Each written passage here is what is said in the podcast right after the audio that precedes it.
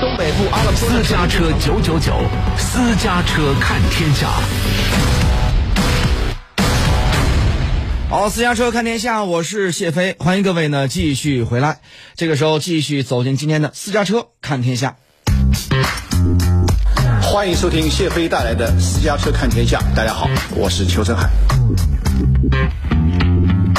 现在是北京时间的十二点的二十二分，美国首都华盛顿时间三月十四号二十三点二十二分，走进今天的非常关注。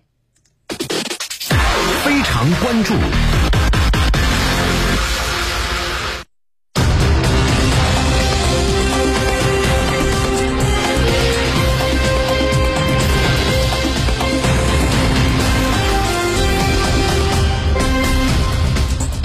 应美方邀请，中央外事工作委员会办公室主任杨洁篪、外长王毅将与美国国务卿布林肯、国家安全事务助理沙利文于三月十八号到十九号在美国阿拉斯加举行中美高层对话。中美关系跌至建交以来的谷底后，令人期待的中美对话终于登场。如何看待这场重要的双边互动？能否借助对话增信事宜？在节目当中呢，将请出各路嘉宾做出深入分析。北京现场，美国哥伦比亚大学中国项目联席主任孙哲先生；亚特兰大现场，美国卡特中心中国项目主任刘亚伟先生。首先，我们想了解到的一下，这个中美之间呀，在关系跌至建交以来的谷底之后呢，突然间呈现出一种啊、双方以如此高规格的这种对话的这么一种机制。那么，怎么去看待这种机制以及对中美关系的影响呢？有关这方面的内容，我们来听一下在北京现场的美国哥伦比亚大学中国项目联席主任孙哲先生的一个分析点评。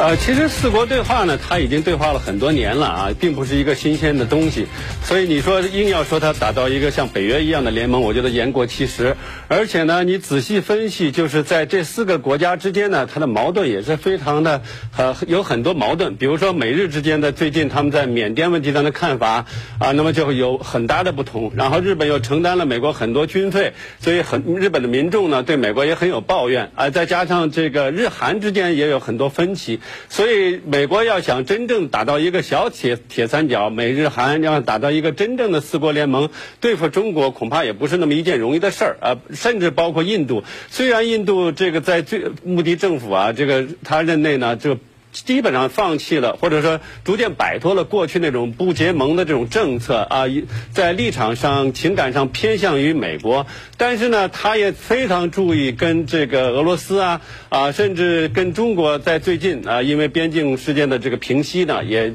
他也非常注意这个拉拉开这个对双方的这种关系。所以我个人觉得，这个四国联盟呢，如果它的聚焦是在防疫，如果是真的是把让印度去生产更多的疫苗，支援这个南南亚的一些国家啊，急需的国家，那么中国大可不必啊，再来这个过于强调他对华的这种牵制的这种因素啊。嗯，好，那么四国之间去谈什么呢？可能会去谈很多跟这个抗疫、跟这个疫情、跟疫苗相关的一些话题。好了，那么现在有说法呢，说美国等这几个国家要求印度呢增加这个疫苗的这个出产量，以供应一些啊、东南亚国家，包括全世界的一些啊、国家的一些供应。那么中国其实已经援助了五十多个国家了，为什么在这个时候美国才刚刚介入？他这个时候介入，那么知道我们之前啊前四年的时候，美国一直啊抽身于国际事务，那么对于美国的信誉是否产生了影响？美国现在积极介入到整个国际事务当中，尤其是亚太的事务当中来，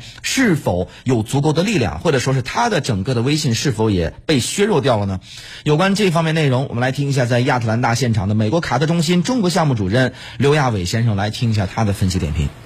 我觉得这个讨论的时候用词儿，刚才这个孙哲说的什么拉拢啊、亚洲小北约啊，是自己给自己这个制造一些这个恐惧，没没这么复杂。这个美国因为呃，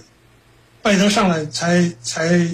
五十天都不到，对吧？他首先要关注的事儿是是自己国家的事儿，自己的疫情能不能控制，所以他在其他事儿上稍微的要要慢。但是不管是慢还是快，因为他所有这些事儿都是在昨天他签署了这个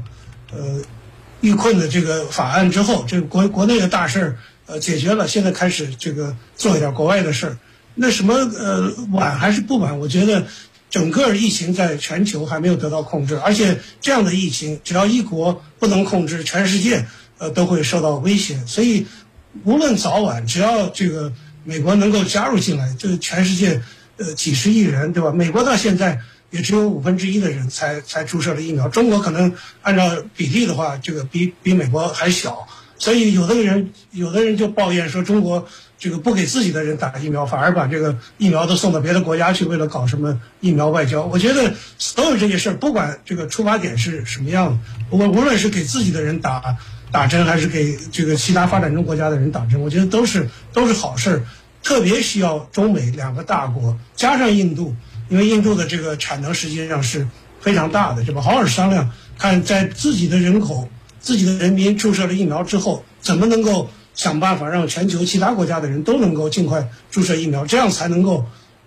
搬掉这座大山，恢复这个疫情之前的正常的生活。好，那么美澳印日呢？他们四个国家在这个这次的中美的高层会谈之前，他们是会先行的碰面啊。那么这这究竟是谈些什么？那么这个我们在日后呢节目当中再说。那么现在首先我们还是来关心一下在中美之间的这个对话，这次有哪些期待呢？有关这方面内容，我们来听一下在亚特兰大现场的美国卡特中心中国项目主任刘亚伟先生来听一下他的一个分析点评。我觉得对话总比对抗要好，所以现在。双方对这个阿拉斯加这个高高级别的对话各种分析很多，我觉得因为没有没有实质的内容，所以大家就开始讲这个形式啊，谁应邀啊，在哪儿啊？呃，我觉得因为现在杂音很多，这个刚才我们在华盛顿的记者说，这个美国国内的这个情绪反华的情绪对呃拜登总统和美国整个的角色影响很大。那在中国这个情况又何尝不是这样？这也是为什么赵立坚在说是说是战略对话什么的，一定要显示自己是应邀去参加。实际上，我觉得双方都有很大的意愿要要做这种功课。如果不做这种功课的话，这个双方关系的持续的不稳定，会对两国，这个对整个东亚、西太平洋、对整个全世界都造成重大的影响。所以，我觉得可以对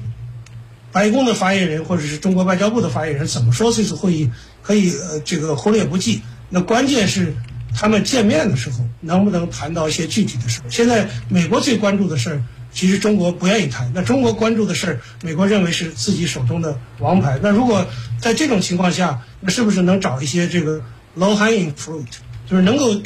很快就解决的问题，取消签证的限制？这个能不能讨论成都和这个休斯敦总领馆的呃开馆的问题？能不能让两方的记者？都能够有更多的自由，这些具体都可以做的事儿，而且两国实际上现在也都在悄悄的做一些具体的事儿。这个中国不延长这个惩罚性的关税，比如说美国这个让各个高校不再呃向政府汇报他们跟中国孔子学院汉办的这个财务关系。我觉得，呃，这具体操作的人都应该知道对方在做什么，他们最大的意愿就是先把关系稳定下来。至于他们对自己本国的人都说什么，我觉得那是次要的。好，确实啊。那么在两国政治层面的这个关系如此紧张的时候，那么民间的外交或者人文的交流方面做些什么，能够让两国的关系不再继续往下跌呢？有关这方面内容呢，我们来继续听一下刘亚伟先生的一个分析点评。